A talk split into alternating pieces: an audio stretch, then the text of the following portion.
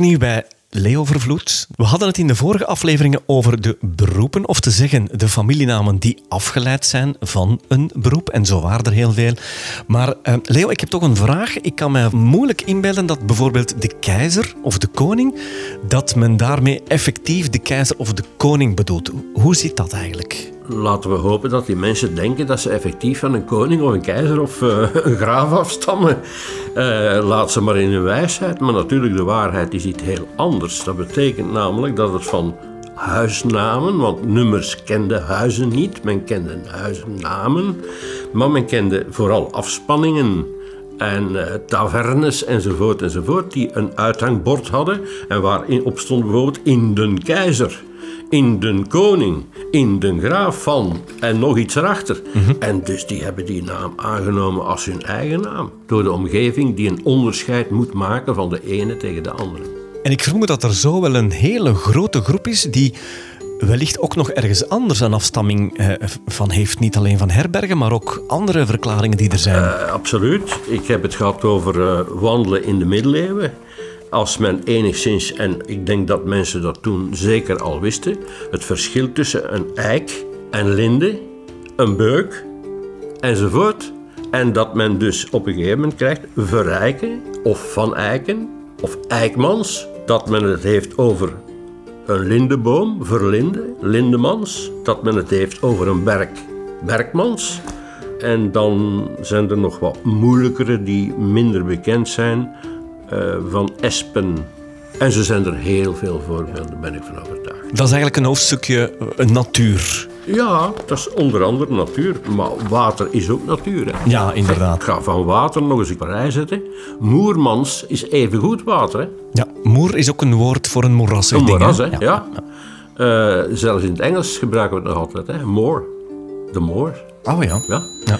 Van de wateren, van de vijveren, van de ven. Van de sloten. En ven is dan ook eigenlijk een, een moerassig struikgebied? Uh, ook ach, ja. ook moerasachtig, ja, inderdaad. Van der Vliet, Van der Vloed, Vermeer, Van de Poel, Poelmans. Dat is een mooie. Van der Poel is duidelijk eigenlijk. Hè? ja. ja, dat is heel duidelijk. Maar als Van de Poel nu in de krant geschreven wordt, de ene keer met een grote v en de andere keer met een kleine v, wie is dan juist? Dat hangt af van het feit dat hij in Nederland geregistreerd is of in België geregistreerd is. Iemand die hier Van Mechelen heet, is met een grote V. In Nederland zou je zeggen, die is van adel, want dat is met een kleine V. Maar dat is niet zo dan? Nee. Nee, gewoon omdat het in Nederland is geregistreerd geweest. Ja. ja Oké. Okay. Dat is weer een van die dingen waar je onmiddellijk van ziet, hé, hey, dat klopt niet. Dus als ik morgen mijn familienaam met een kleine V schrijf, dan zet ik heel veel mensen op een verkeerd been. Uh, nee, want het zou kunnen dat zo is. Maar u zou het niet mogen doen, want wettelijk ligt het vast. En Klopt. De naam mag niet veranderd worden. Dat is, dat is wel door Napoleon ja. bepaald. Oké. Okay. Zijn er nog andere elementen uit de natuur die belangrijk zijn voor familienamen?